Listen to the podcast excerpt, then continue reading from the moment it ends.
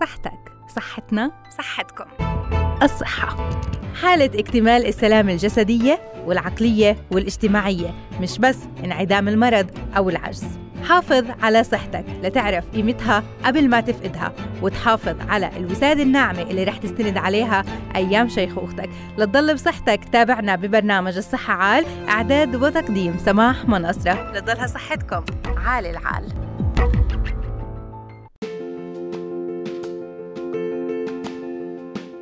أسعد الله أوقاتكم بكل الخير والسعادة. يا هلا ويا ميت مرحبا فيكم بحلقة جديدة من برنامج الصحة عال عبر علم أف أم. مستمعينا اليوم مواضيع كثيرة بنطرحها على طاولة برنامج الصحة عال لنتناقش بأمراض ونتناقش كمان بأعراض وعلاجات إن شاء الله فيها الشفاء وفيها الخير والعافية لإلكم جميعا.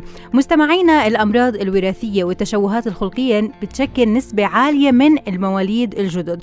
يتوقع إحصائيا أنه يصاب طفل واحد من كل 25 طفل إما بمرض وراثي أو عيب خلقي شديد أو حتى تأخر عقلي ناتج عن خلل في الجينات أو بمرض له عوامل وراثية هؤلاء الأشخاص المصابين بهاي الأمراض بتوفوا مبكرا أو بيحتاجوا للبقاء في المستشفيات لمدة طويلة. وهذا بيشكل تبعات اقتصادية واجتماعية وكمان نفسية. لهيك في أهمية للفحوصات الوراثية قبل الزواج. شو أهم الفحوصات اللي لازم تجرى قبل الزواج؟ وأيضا كيف بتم تعريف آدم وحواء عليها. كونوا معنا لنتعرف على هذا الموضوع.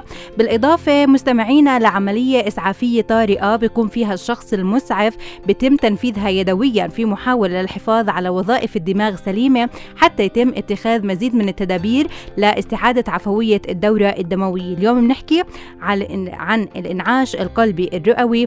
نحكي حول هذا الموضوع وبنعرف الخطوات لإجراء كونوا معنا بالعديد من المواضيع الثانية. من هلأ بنبدأ. يا هلا ويا ميت. مرحبا فيكم.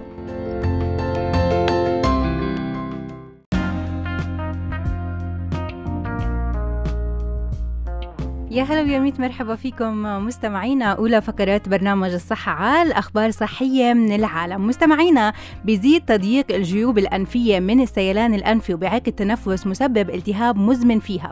لهيك بينصح الأطباء بإجراء عملية جراحية لإزالة الزوائد الأنفية ورغم أنه العملية غير معقدة إلا إنها حساسة لقربها من العصب البصري.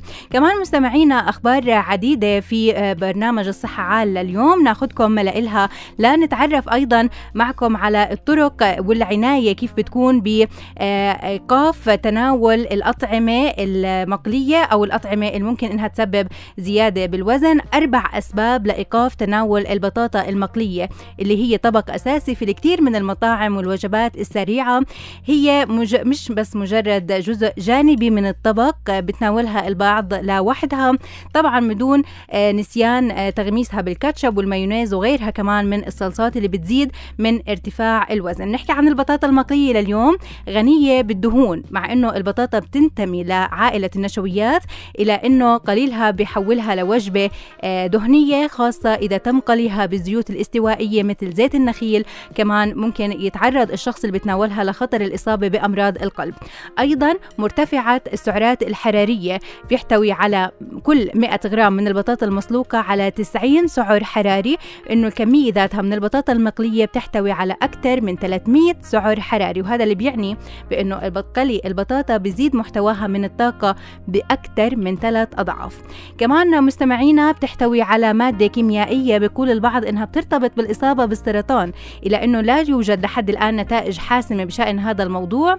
لهيك لازم يكون في آه يعني تقليل بتناول البطاطا. كمان بتقدم عادة آه مع أغذية غير صحية مثل المشروبات الغازية والعصائر والسكريات اللي ممكن إنها كمان تسبب خطر على الصحة. مستمعينا القفز بالحبل متعة ولياقة بدنية من خلال هاي الرياضة. بإمكان أنه الشخص يجمع بين متعة الممارسة والتأثير الإيجابي على صحة ولياقة ممارسيها. بأكد البروفيسور في الجامعة الرياضية الألمانية بمدينة كولونيا إلى أنه القفز بالحبل يعد وسيلة فعالة لزيادة قوة التجمل عفوا قوة التحمل والسرعة وبيعمل على تقوية عضلات القدمين. كمان مستمعينا أكدوا بأنه القفز بالحبل بيساهم برفع قدرة الجسم على حفظ التوازن. كمان زيادة التناسق العضلي العصبي عن طريق التوافق بين حركة القفز وكمان أرجحة الحبل. بشدد الخبراء على ضرورة أنه تتم حركة القفز بشكل صحيح وبينصحوا بأنه يكون الجزء العلوي من الجسم في وضع قائم أنه يكون النظر متجه للأمام بشكل مستقيم أنه ما تتم القفزة بمرونة بحيث يستمر بتقديم أيضا أعضائه لحتى تتناسب ويكون في سلسة وتكون في سلاسة بالحركة. أيضا مستمعينا أخبارنا الصحية لليوم فيها العديد من الفوائد اللي بناخذكم لإلها ودرهم وقاية. دائما بنحكي خير من قنطار علاج.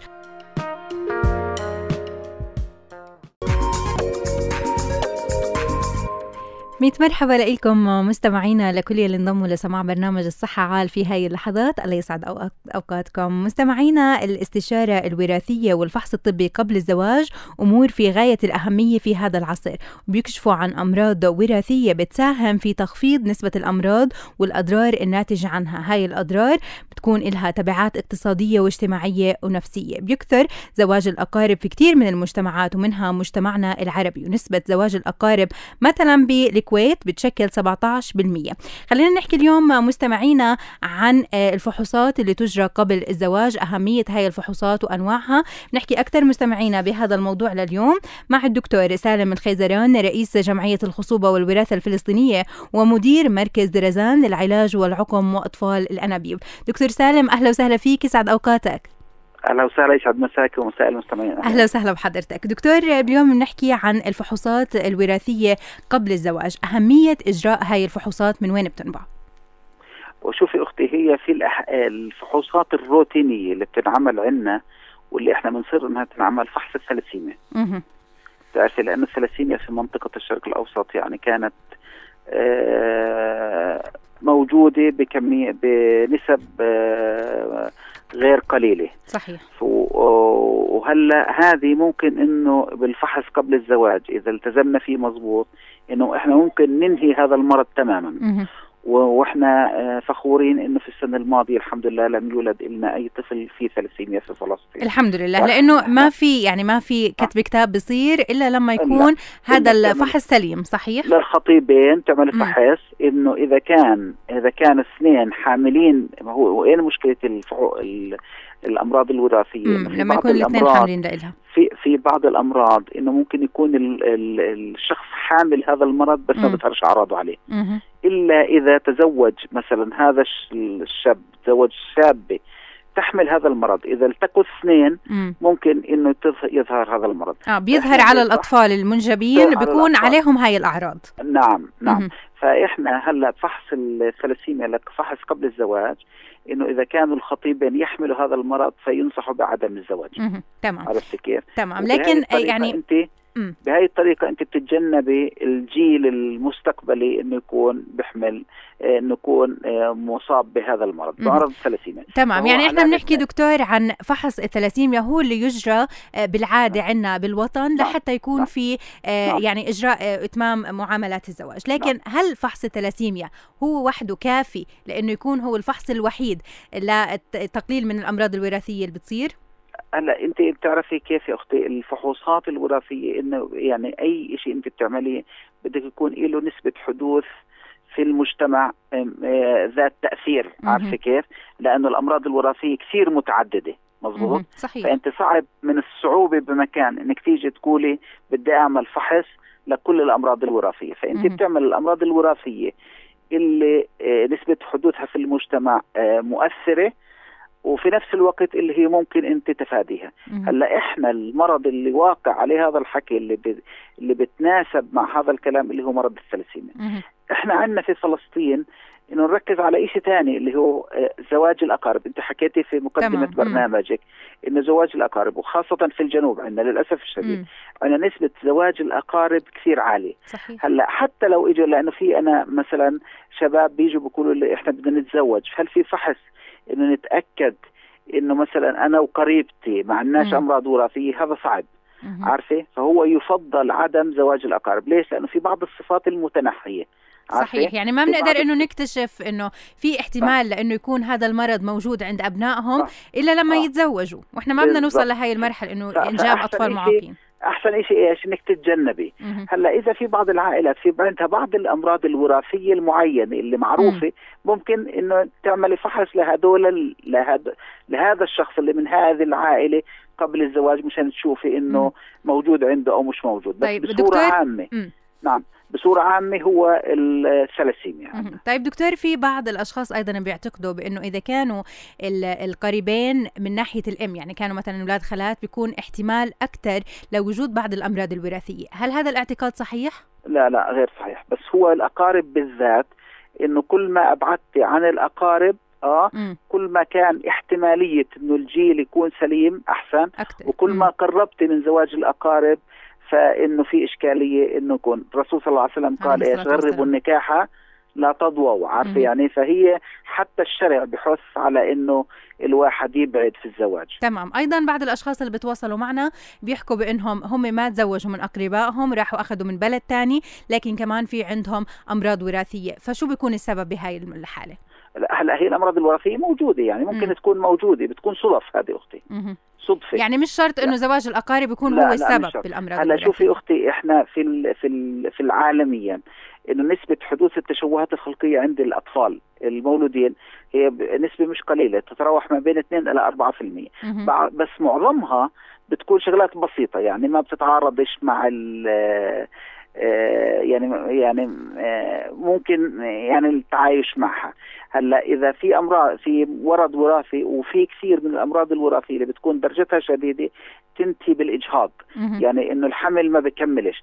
فهو الأمراض الوراثية حتى لو إنك عاملة لفحوصات للزوجين كويسين آه ويكونوا كويسين فممكن إنه حدوثها لأنه في طفرات في شيء اسمه طفرة طفرة وراثية تمام أيضا دكتور يعني نحكي عن فحوصات بإمكان حواء تعمل يعني مش فحوصات وراثية مثلا فحوصات إنه تتأكد من آه، سلامة آه، أعضائها التناسلية إنه الدورة نعم. الشهرية تجيها منتظمة نعم. وأيضا كذلك نعم. الرجل يعني إنه نعم. لا التنظيم أيضا آه، هلأ في بالفحوصات قبل الزواج إنه من الفحوصات اللي, اللي لها مستقبل إنه من إنه مثلا واحدة عندها دورة غير منتظمة عندها خلل بالدورة ممكن تعمل بإجراء الفحوصات الهرمونية. مشان تشوف إيش سبب آه، عدم انتظام دورتها آه، في المستقبل ما تتغلبش إذا آه، فكرت مثلا بالإنجاب. طبعا كل الناس فكروا بالإنجاب. تمام. إنه هل إمكانية الإنجاب سهلة صعبة؟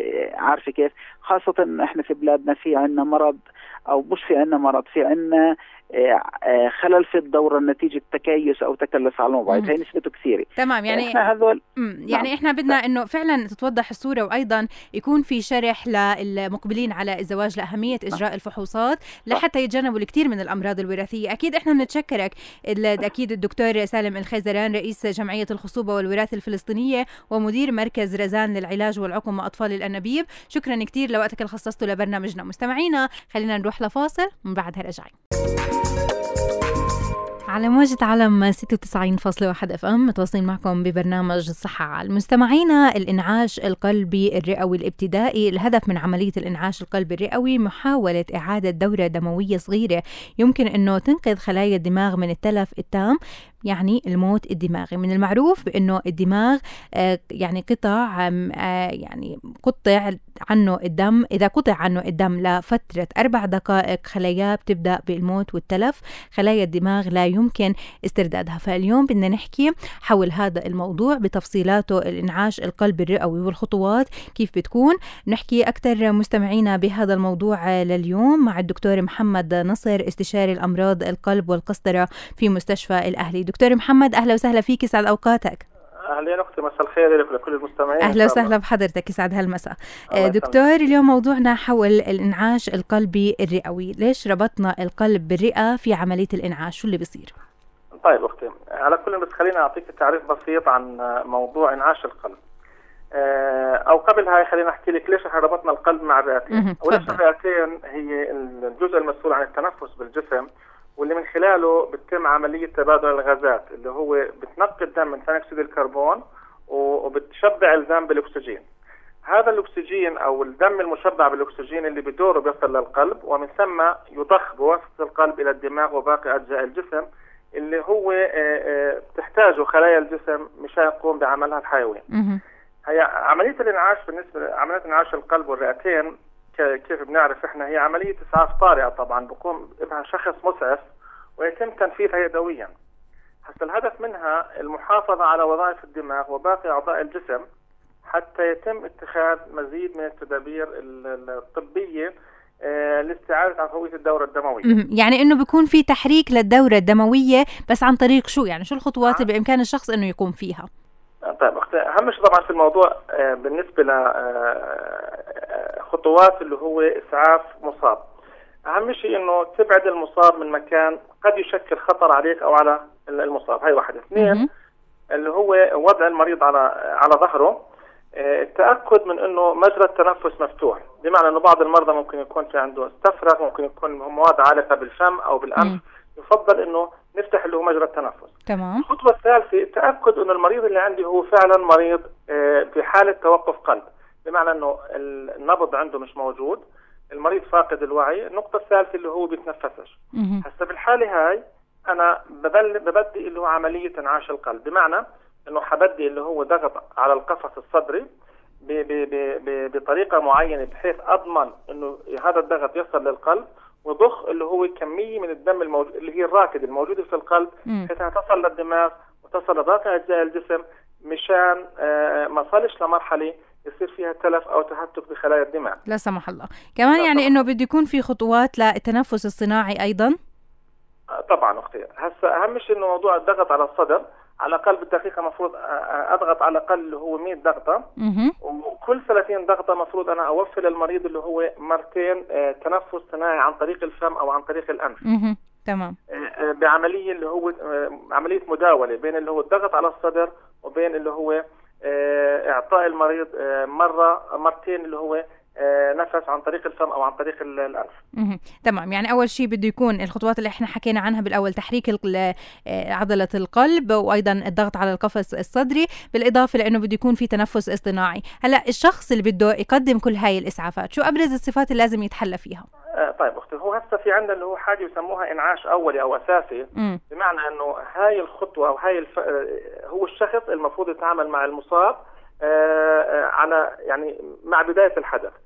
حتى قد يكون في عندك اللي هو إنسان مدرب وقد يكون في إنسان محترف. الإنسان المدرب مش بالضرورة يكون هو إنسان محترف. يعني على الأقل في عنده مم. خلفية بسيطة كيف ممكن يتعامل مع هذا المصاب لغاية ما يصل اللي هو الفريق المسعف يعني لأنه يعني لأنه دقائق بتفرق. يعني ممكن دقائق تبدي بحياة إنسان. إيش أكيد.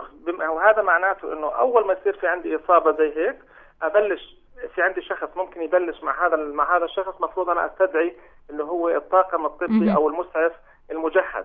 ممكن يأخذ وقت يأخذ 10 دقائق ربع ساعة ثلث ساعة. بمعنى إنه ما عنديش قدرة أخلي مريض زي هذا بينتظر اللي هو ربع ساعة أو ثلث ساعة لغاية ما يصل الطاقم الطبي المسعف. صحيح. لأنه يعني أول أربع لست دقائق من من من من توقف القلب هي فترة جدا جدا مهمة. وإذا ما تداركنا آه اللي هو آه تداركنا الوقت تداركنا الوقت وبلشنا عملية الإنعاش خلال هذه الفترة آه، بتصور إنه أكيد جدا حيكون في عندنا اللي هو تهتك أو تلف بخلايا الدماغ فيما آه، لو إحنا ما بدناش في الوقت المناسب. تمام. طب دكتور محمد كمان بده يستمر الشخص المسعف بتدليك عضلة القلب يعني طول ما الفريق الطبي لسه ما وصل؟ آه طبعا تدليك طبعا قلت لك لو كان هو في عنده خبرة أو خلفية بسيطة عن عملية الإسعاف بده آه خلال هاي الفترة كمان بده يراقب هل المريض آه صار في عنده استجابة استجابة لل لل للإجراء اللي أنا بسويه ولا ما صار في عنده استجابة. عرفت شو؟ تمام. آه هسه النقطة الثانية ممكن أنت اللي اللي, اللي كنت حابة تسمعيه إنه آه، يفضل ما انتظرش لغاية لما يصل الفريق المسعف أنا المريض بسيارة خاصة وأوديه على المستشفى. آه طبعا هاي كمان في حالة إنه ما في عندي حد موجود في مسرح الحدث عنده قدرة يتعامل مع هيك حالة أو أو على الأقل خلفية بسيطة يتعامل مع هيك حالة ولا حول ولا قوة إلا بالله بالحالة هاي ممكن تحاول تنقله لاقرب لأقرب مستشفى موجود. يعني بس إنه الشخص بده يعني لو إنه كل شخص تعلم إنه كيف يقدم هاي الإسعافات الأولية فإحنا ما بنعرف حالنا إنه المكان اللي رح نكون موجودين فيه الأشخاص اللي رح يكونوا أيضا معرضين للحوادث. ممكن تصير مع الواحد بمجال العمل ممكن تصير معاه في البيت ممكن تصير معاه بالشارع. آه، فأفضل فبتصور إنه آه، هاي النقطة بتقودنا لحاجة إنه مفروض يكون في عندنا كمان اللي هو توعية بالمدارس بالمحال التجارية بالمؤسسات تاعتنا إنه آه، على الأقل يكون في عندنا مش مش بالضرورة كلهم على الأقل يكون في عندنا مجموعة كبيرة منهم عندها قدرة تتعامل مع هي الحالات لغاية لما يصل الفريق المسعف أو الفريق الطبي المختص في الشغله تمام يعني إحنا بنتمنى الصحة والعافية والخير لكل الأشخاص اللي بيتابعونا. كل الشكر لحضرتك الدكتور محمد نصر استشاري أمراض القلب والقسطرة في مستشفى الأهلي لفاصل. ومن بعد الفاصل أكيد راجعين. بالصحة عال متواصلين معكم مستمعينا لنحكي عن القرحة اللي بتتكون في منطقة القناة المعدية المعوية بتكون غالبا حامضية الوسط وهذا اللي بيجعلها مؤلمة. حوالي 80% من القرحات بتصاحبها إصابة بنوع من البكتيريا العصوية الشكل اللي بتعيش في بيئة المعدة الحامضية.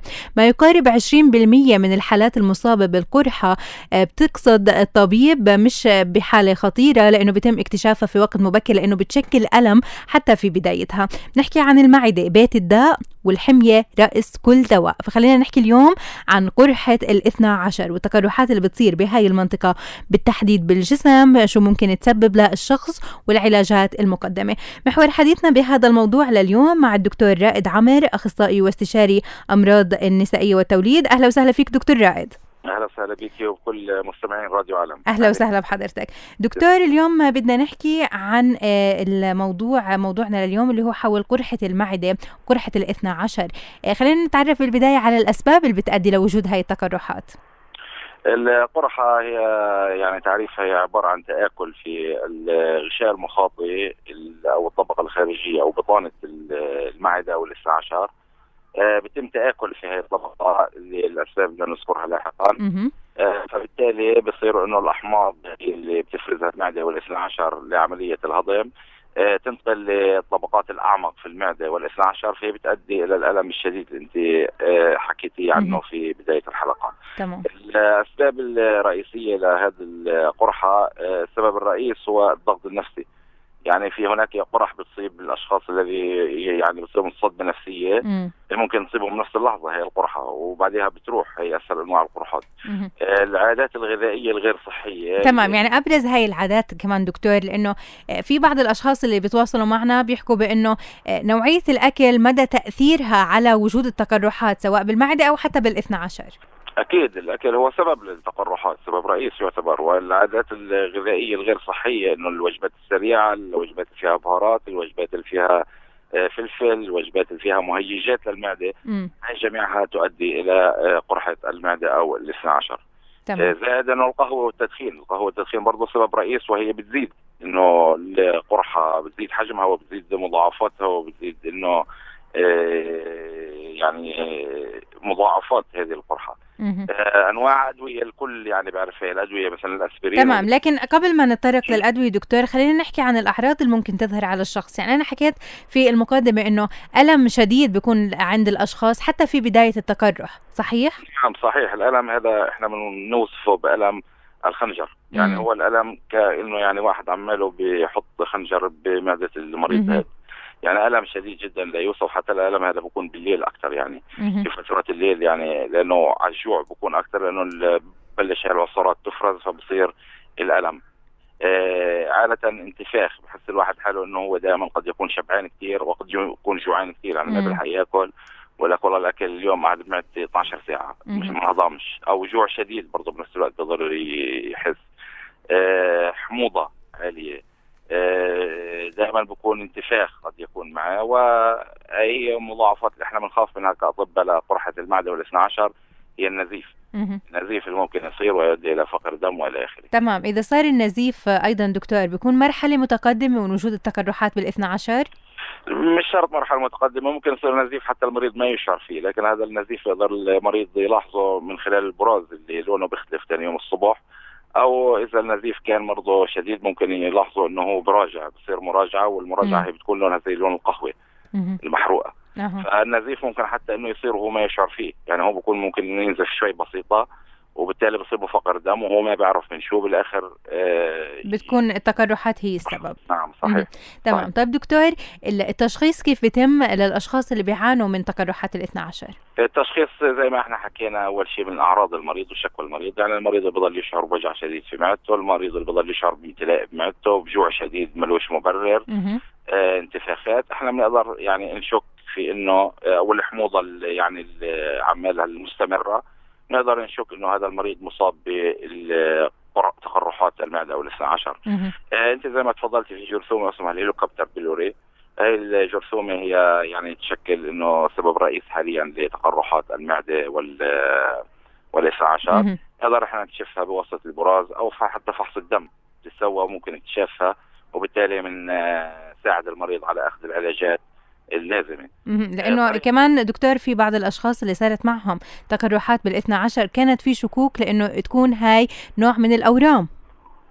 صحيح هلا عملية التنظير هي يعني اللي بتعطينا الشيء الصافي في كل هذا الموضوع إنه هي قرحة هذا ورم إذا كان هناك ورم ممكن إنه إحنا ناخذ عينة منه إذا كانت هي قرحة ممكن نشخصها إذا كانت هي القرحة تنزف برضه نزيف شديد يعني في حال إنه عملية التنظير ممكن إنه إحنا نعمل عمليه كوي لهي القرحة ونوقف النزيف.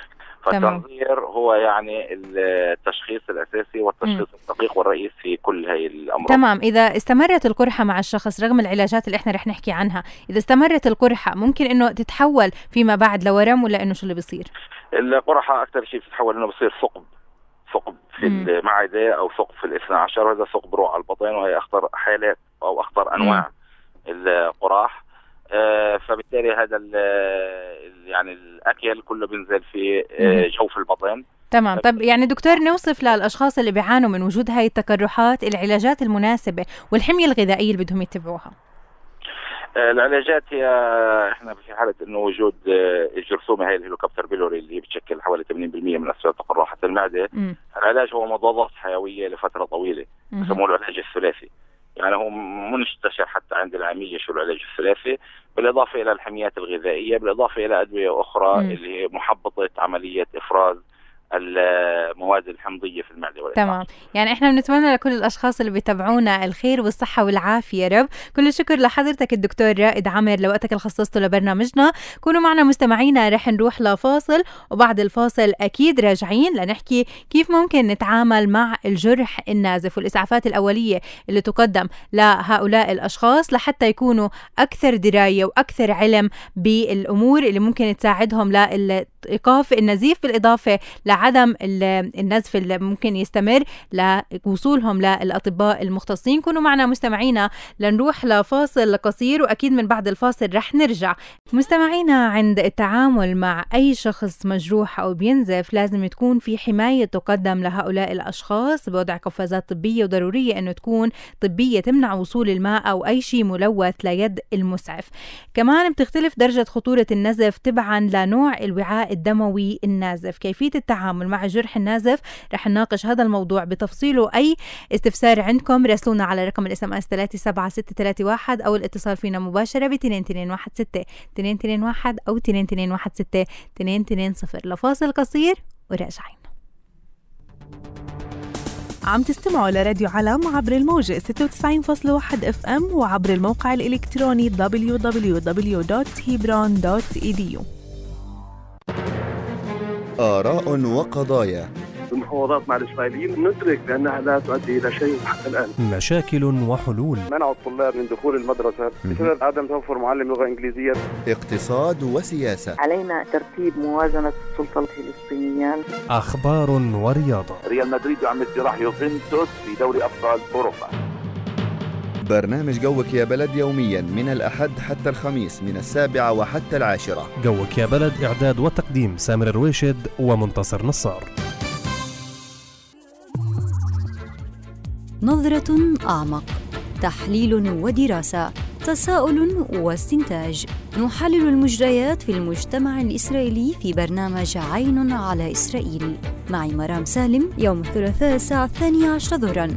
والإعادة يوم الأحد الساعة السابعة مساء ويوم الجمعة الساعة الثامنة مساء. نستقبل كل آرائكم واتصالاتكم على راديو علم ورقم الإس إم إس 37631 37631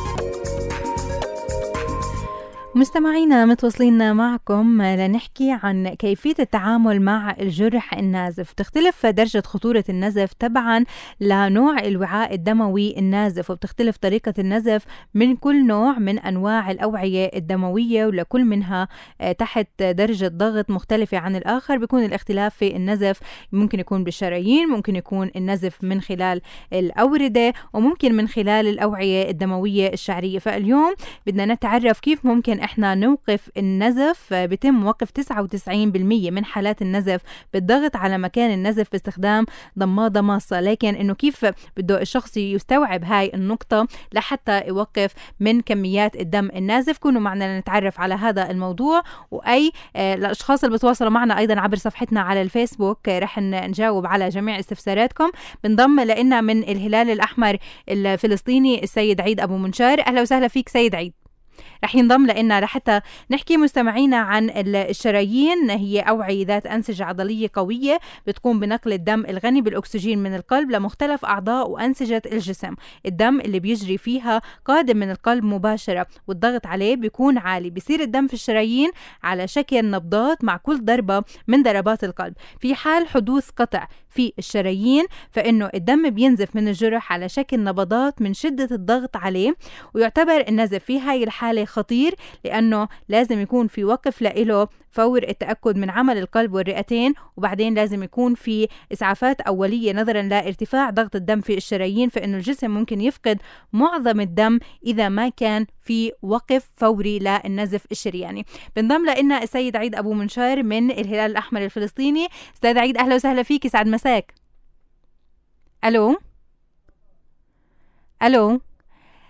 إذا مستمعينا كمان آه، رح نحكي عن النزف من الأوردة، الأوردة اللي بتقوم بنقل الدم من مختلف أعضاء الجسم للقلب، والأوردة مش بقوة الشرايين، الدم فيها ما بيكون تحت ضغط عالي، فإنه ممكن تكون الضغط في أو عفوا الجرح في الأوردة ممكن يكون آه، وقعه أخف من الجرح اللي ممكن يكون بالشرايين. أيضا الأوعية الدموية الشعرية أوعية صغيرة الحجم دقيقة وبتصل بين الشرايين والأوردة. بتنتقل فيها الأكسجين آه لخلايا الجسم. بتقوم بنقل الفضلات مثل ثاني أكسيد الكربون وكمان الخلايا للدورة الدموية. النزف الوعائي الشعري بيكون على شكل ترشيح بطيء غير متدفق فممكن يكون هذا أبسط الحالات إذا كان بالأوعية الدموية الشعرية. لكن إذا كان بالشرايين الدين ممكن يؤدي لا سمح الله للوفاة خلينا نحكي عن كيفية إيقاف الجرح النازف بنضم لنا مجددا آه، سيد عيد أبو منشار من الهلال الأحمر. سيد عيد أهلا وسهلا فيك سعد مساك. يسعد مساك ويسعد مساء جميع المستمعين. أهلا وسهلا بحضرتك. اليوم بدنا نحكي عن آه، كيفية التعامل مع الجرح النازف. أولى الخطوات اللي بده يقوم فيها الشخص اللي انجرح أو حتى الشخص المسعف. في البداية نقول السلامات للجميع. أهلا وسهلا بحضرتك. آه، الشخص اللي يكون مصاب في أي جرح أو أي نزيف أهم شيء تهدئة المصاب وإجلاسه. الحركة بت بتكثف أو بتزيد من حركة الأوعية الدموية والدورة الدموية فبتزيد النزيف. فالهدوء تبع المصاب شيء ضروري جدا. الخطوة الثانية مباشره إنه آه، الضغط المباشر على مكان الجرح. باي قطعه قماشه نظيفه لو كان باليد باي طريقة المهم نضغط على مكان النزيف اللي نوقف النزيف. يعني الضغط بده يكون شديد جدا؟ الضغط حسب آه، حجم الجرح أو كمية النزيف. مم. إذا كانت كبيرة أو الجرح كبير بده ضغط كبير. لكن إذا كان بسيط بيكون ضغط بسيط حسب الجرح نفسه أو النزيف نفسه. مم. لأنه في بعض الأشخاص اللي بيضغطوا بيعتقدوا بأنه ضغطهم هو اللي بيسبب النزف.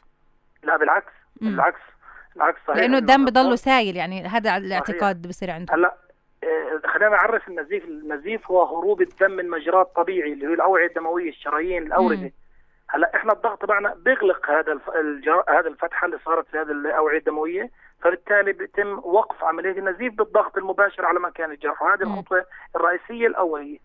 تمام. الخطوة الثانية؟ الخطوة الثانية إذا كان الجرح في الأطراف مثل الأرجل أو الأيدي رفع العضو المصاب أعلى من مستوى القلب. يعني بتعرف أنت الساده المستمعين إنه القلب هو اللي بضخ الدم للأطراف. صحيح. فاحنا بنرفع هذا العضو أبعد من القلب فبالتالي بتقل كمية الدم اللي متجهه باتجاه مكان الجرح فبالتالي بتقل النزيف. هذه الخطوة كمان بتساعد على وقف النزيف أو الحد من كمية الدم اللي متجهة إلى مكان الجرح. الخطوات الثانية؟ الخطوة الثالثة هي الضغط على أقرب نقطة شريانية بتوصل الدم لمكان الجرح، يعني م. إذا كان الجرح بالكف لو رجعنا لمنطقه الرسغ وضغطنا عليها نسوي إيدنا كحلقة ونضغط على الرسغ فبالتالي بنغلق المجرى الدم اللي بوصل الدم لمكان الجرح وبالتالي بخف كمية النزيف مع استمرار ضغطنا على الجرح نفسه كمان بدنا صحيح. نضغط صحيح. على المنطقة اللي بتورد الدم. لهي المنطقة صحيح إحنا بنحكي هذه خطوات متتالية ورا بعض لازم تتم. مم. نعم هذه الخطوات متتالية. الخطوة الرابعة والأخيرة وهي ما بنستخدمها إلا بمراقبة أو بمن يكون عندهم دراية وخبرة في الإسعافات الأولية اللي هي الربطة الشريانية. كيف بتكون؟ هذه الربطة الشريانية عبارة عن قطعة قماش لا يقل عرضها عن 4 إلى 5 سم بيتم ربطها بعيد عن مكان الجرح من 4 إلى 5 سم وبيتم الشد عليها بشكل قوي. بحيث يحصر الدم أو يمنع الدم من الوصول لمكان الجرح. وهي ترتبط فقط للأطراف. تمام. نعم هذه الخطوات اللي بيتم فيها وقف النزيف أو الجرح. تمام يعني إحنا بنحكي عن آه، خطوات بإمكانها إنها آه، فعلا توقف الدم النازف. لكن أكيد. في بعض الأشخاص بيقوموا بجميع هاي الخطوات ورغم هيك إنه الدم بضله ينزف. فشو الحل؟ شوفي إحنا بعد يعني كإسعافات أولية هاي الخطوات الأربعة هي اللي لازم نشتغل عليها م. فيما بعد ذلك إذا لم يتم توقف الدم يجب وقف المصاب إلى نقل المصاب عفوا إلى أقرب مركز صحي أو المستشفى لكي يعني ممكن يكون بحاجة لدخول لغرفة عمليات لوقف النزيف لأنه بكون هناك إصابة بالغة في أحد الشرايين الرئيسية م. وهذا بتكون إصابة خطيرة جدا فبحاجة لتدخل غرفة العمليات في هذا الموضوع م. تمام. اللي هي غرفة العمليات الجراحية في المستشفيات. هلا بنحكي عن آه، مسعف بإمكانه أنه يكون قريب من الشخص اللي بينزف لكن المصاب نفسه بإمكانه هو اللي يسعف نفسه بنفسه؟ صحيح. نفس الخطوات اللي إحنا تحدثنا فيها الآن إذا المريض نفسه أو المصاب نفسه استطاع أنه يضغط على مكان الجرح يعني إحنا خلينا نعطي مثال بسيط جدا. مم. ست البيت أثناء وجودها في البيت أو في المطبخ آه تستخدم السكينة. يا ما بتنجرح كمان. إيش؟ بتنجرح كثير بحكي. كثير أو أثناء مثلا الجلي بتنكسر كاسة وهي بتجلي. أول خطوة تلقائي بدون ما يعلمها حدا إسعاف بدون ما حدا على الفطرة جاي لحالها إنها تضغط عليه. تضغط على مكان مم. الجرح. على طول. فهذه أهم واهم طريقة ويعني هي الطريقة الرئيسية الأولية مم. اللي هو الضغط المباشر على مكان تمام. في بعض الاشخاص بعض إيه، الأشخاص اللي بيعرضوا الجرح للمي يعني بصير إنهم يحطوا عليه في مي. لا هلا إحنا ما بننصح وضع أي مادة على مكان الجرح لأنه الجرح إيه، بيكون إنه انقطاع في أول شيء الجلد والجلد بيكون هو الطبقة أو الشيء اللي بيحمي الأعضاء الداخلية في الجسم من التلوث من الأوبئة من الأمراض. لهيك إحنا ما بننصح انه نضع أي شيء عليها. ممكن المي ممكن يحط قطعة الماشي تكون غير نظيفة أو مم. أي مادة أخرى مثل البن. في ناس بيستخدموا البن صحيح وهيك بتسببوا بتلوث الجرح نفسه. أكيد يعني لما يوضعوا أكيد. مثلا المي لا بس إنه في بعض الأمور ممكن إنها تسبب بتلوث الجرح وإنه بدل ما نسعفه نكون قدمنا له. لا سمح الله أمور سلبية. طبيعة الجلد إنه بيمتص الأشياء. فإحنا لما نحط عليها بن أو نحط عليها سكن أو تراب أحمر أو أو أو هذه الأشياء اللي بيستخدموها الناس بطريقة عفوية آه هاي هذه الشغلات تمتصها الجلد تخيلي انه الجلد مفتوح أو الأوعية مفتوحة ويمتص هذه المواد. فطبيعي الكل يتخيل إيش راح يصير في الجسم من جوا كيف الأمراض راح تنتقل كيف الالتهابات راح تزيد كيف كيف كثير شغلات راح تعكس بشكل عكسي أو سلبي على حياة أو على صحة هذا الإنسان. تمام. لهيك إنه يعني بده يكون حذر من إنه كيف بده يقدم الإسعافات النفسية آه الإسعافات الأولية عفوا لنفسه بالإضافة للمسعفين من حوله. يعني نتمنى من كل شخص أول خطوة بده يكون فيها لما ينجرح سواء جرح عميق أو جرح ممكن يكون بسيط إنه يضغط على مكان الجرح بعدين يقوم بالخطوات اللي إحنا حكينا عنها. ما يعرض نفسه لوجود أي مادة فوق الجرح لأنه ممكن تتسبب بتلوثه. بالإضافة لأنه الشخص المسعف إذا قام بجميع هاي الخطوات وما آه يعني ما عمل النتيجه المناسبة مناسبة بإيقاف الجرح النازف لازم يتوجه لأقرب مركز طبي لحتى يقدموا له أيضا الإسعافات ويوقفوا هذا الجرح. أكيد إحنا بنتمنى الخير والعافية والسلامة لجميع الأشخاص اللي أصيبوا ببعض الجروح ونتمنى إيقاف هاي الجروح وإيقاف الدم النازف نهائيا. شكرا لك السيد عيد أبو منشار انضميت لنا من الهلال الأحمر الفلسطيني بالخليل. وأكيد الشكر موصول لكل الضيوف اللي كانوا معنا بهالحلقة. لفريق عمل برنامج الصحة عال تامر الكركي يعطيك ألف عافية. كنت معي بالهندسة الإذاعية والإخراج الإذاعي بالتنسيق والمتابعة كان معي خلدون نصار. شكرا لك خلدون. وأكيد بمتابعة البرامج عرين أبو شرار. شكرا لك ويعطيك ألف عافية. وتقبلوا تحياتي. كنت معكم بالإعداد والتقديم سماح مناصرة. إلى اللقاء.